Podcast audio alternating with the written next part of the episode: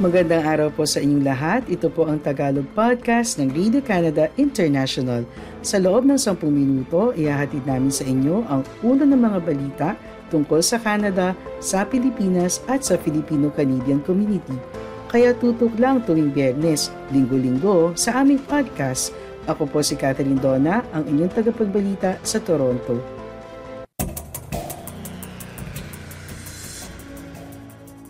Ang ulo ng mga balita na dapat niyong tutukan. Low-income renters makakakuha ng $500 mula sa gobyerno ng Canada.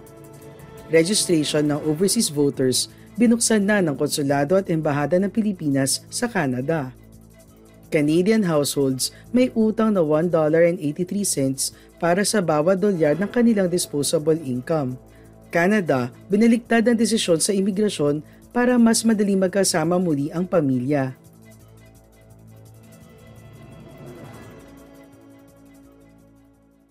Habang ang tumataas na renta ay naaapektuhan ang budget ng mga umuupa, ang ilang renters na mababa ang kinikita ay maaari na ngayon mag-apply para sa one-off $500 payment mula sa federal na gobyerno ng Canada upang mapagaan ang gastos sa pag-upa ng bahay. Ngunit sinasabi ng tenant advocates na ang payment na ito ay mag-aalok lamang ng napakalimitadong ginhawa para sa mga tao na ang buwan ng budget ay patuloy na naaapektuhan ng tumataas na cost of living sa gitna ng kakulangan ng abot kayang pabahay. Narito ang breakdown kung sino ang makakakuha ng one-time top-up sa Canada Housing Benefit at paano mag-apply. Sino nga ba ang kwalipikado? Para maging kwalipikado, ang mga umuupa ay dapat tax residents ng Canada and at least 15 years old as of December 1. Ang iba pang criteria ay ang sumusunod. Sa taong 2021, ang individual mong kita ay 20,000 o mas mababa pa, o ang kita ng iyong pamilya ay 35,000 o mas mababa. Ang mga aplikante ay dapat nakapag-file ng 2021 income tax returns. Ang halaga ng renta na iyong binayaran noong 2022 ay katumbas o at least 30% ng iyong 2021 income. Hindi mo kailangan tumanggap ng iba pang housing benefits para makapag-apply. Kung meron kang roommates, nagbabayad para sa pagkain o iba pang serbisyo o nagbabayad ng renta sa kamag-anak, gayon din ang iba pang living situations. Paano ka mag-a-apply? Maaari kang mag-apply online sa pamamagitan ng Canada Revenue Agency My Account o My Service Canada account o sa pamamagitan ng isang online application form kung hindi ka nakarehistro sa mga online service na nabanggit. Maaari ka rin mag-apply sa pamamagitan ng pagtawag sa Canada Revenue Agency sa numero 1-800 282 8079 kakailanganin mong ibigay ang anumang address na iyong tinirhan sa taong 2022 at ang halaga ng renta na iyong binayaran sa bawat isa. Kailangan mo ring ibigay ang pangalan ng iyong landlord at contact information. Kung mayroon kang asawa o common law partner, kailangan mo rin ang kanilang 2021 tax return information. Ang huling araw ng aplikasyon ay March 31, 2023. Ano pa ang dapat mong malaman?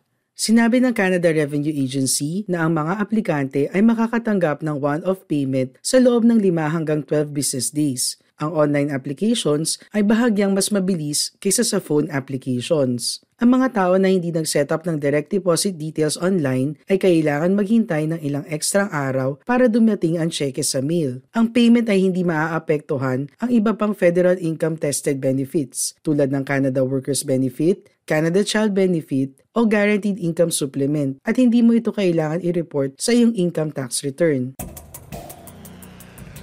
Ang Tagalog podcast ng Radio Canada International ay available din sa Spotify, TuneIn, Apple Podcasts, Amazon Music at Google Podcasts. Binuksan na ang aplikasyon ng mga magpaparehistrong Pilipino at dual citizens na overseas voters sa Canada. Ang lahat ng kwalipikado na Pilipino sa Canada ay maaari magpunta sa pinakamalapit na konsulado sa Toronto, Vancouver, Calgary at sa Embahada ng Pilipinas na nasa lungsod ng Ottawa. Noong May 2022, may nailista na higit 90,000 na rehistradong overseas voters sa jurisdictions na nasasakupan ng mga konsulado sa Canada. Ang halos kalahati ng mga overseas voters o humigit kumulang 39,000 ay nakarehistro sa konsulado ng Toronto.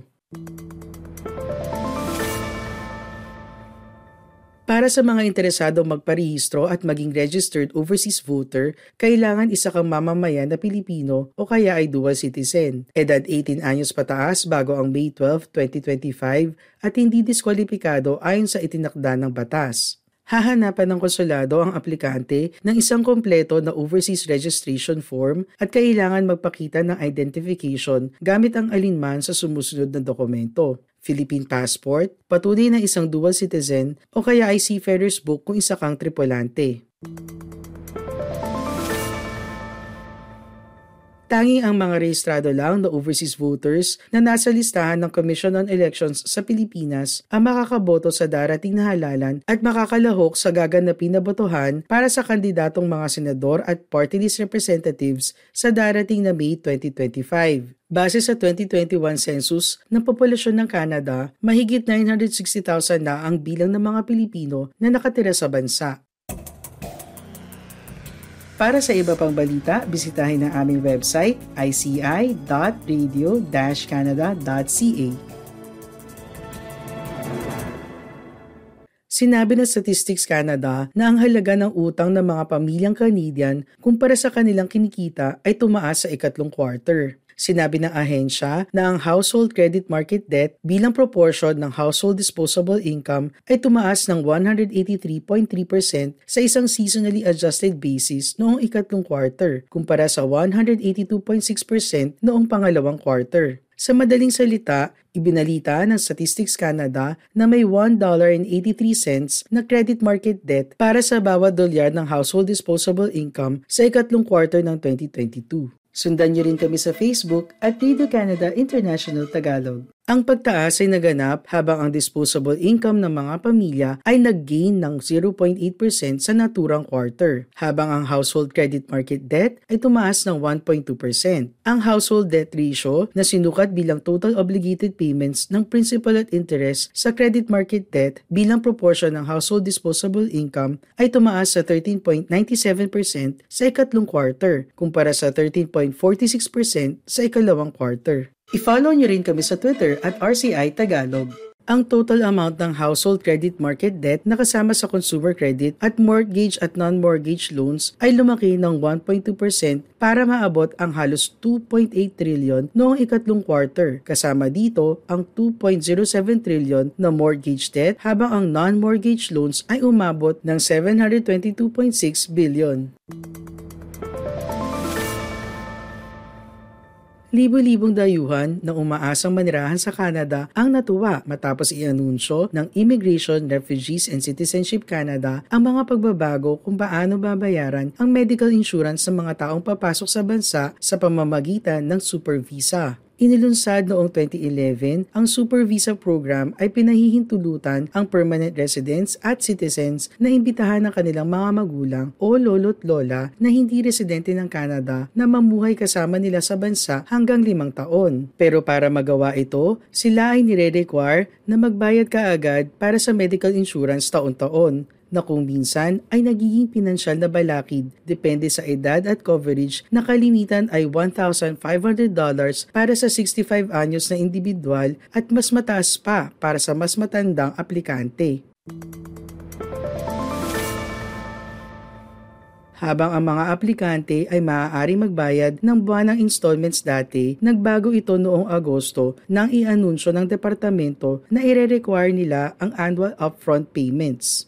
Ngunit ngayong linggo, kinumpirma ng departamento na biniligtad nila ang kanilang desisyon at ang mga pamilya ay muli makakapagbayad ng monthly payments. Ang aksyon ay winelcome ng mga aplikante gayon din ng insurance at immigration experts bilang isang paraan na ginawang mas madali ang pagsasama muli ng mga pamilya. Sinabi ng isang tagapagsalita ng Immigration, Refugees and Citizenship Canada na may humigit kumulang 17,000 na super visa ang ini-issue bawat taon.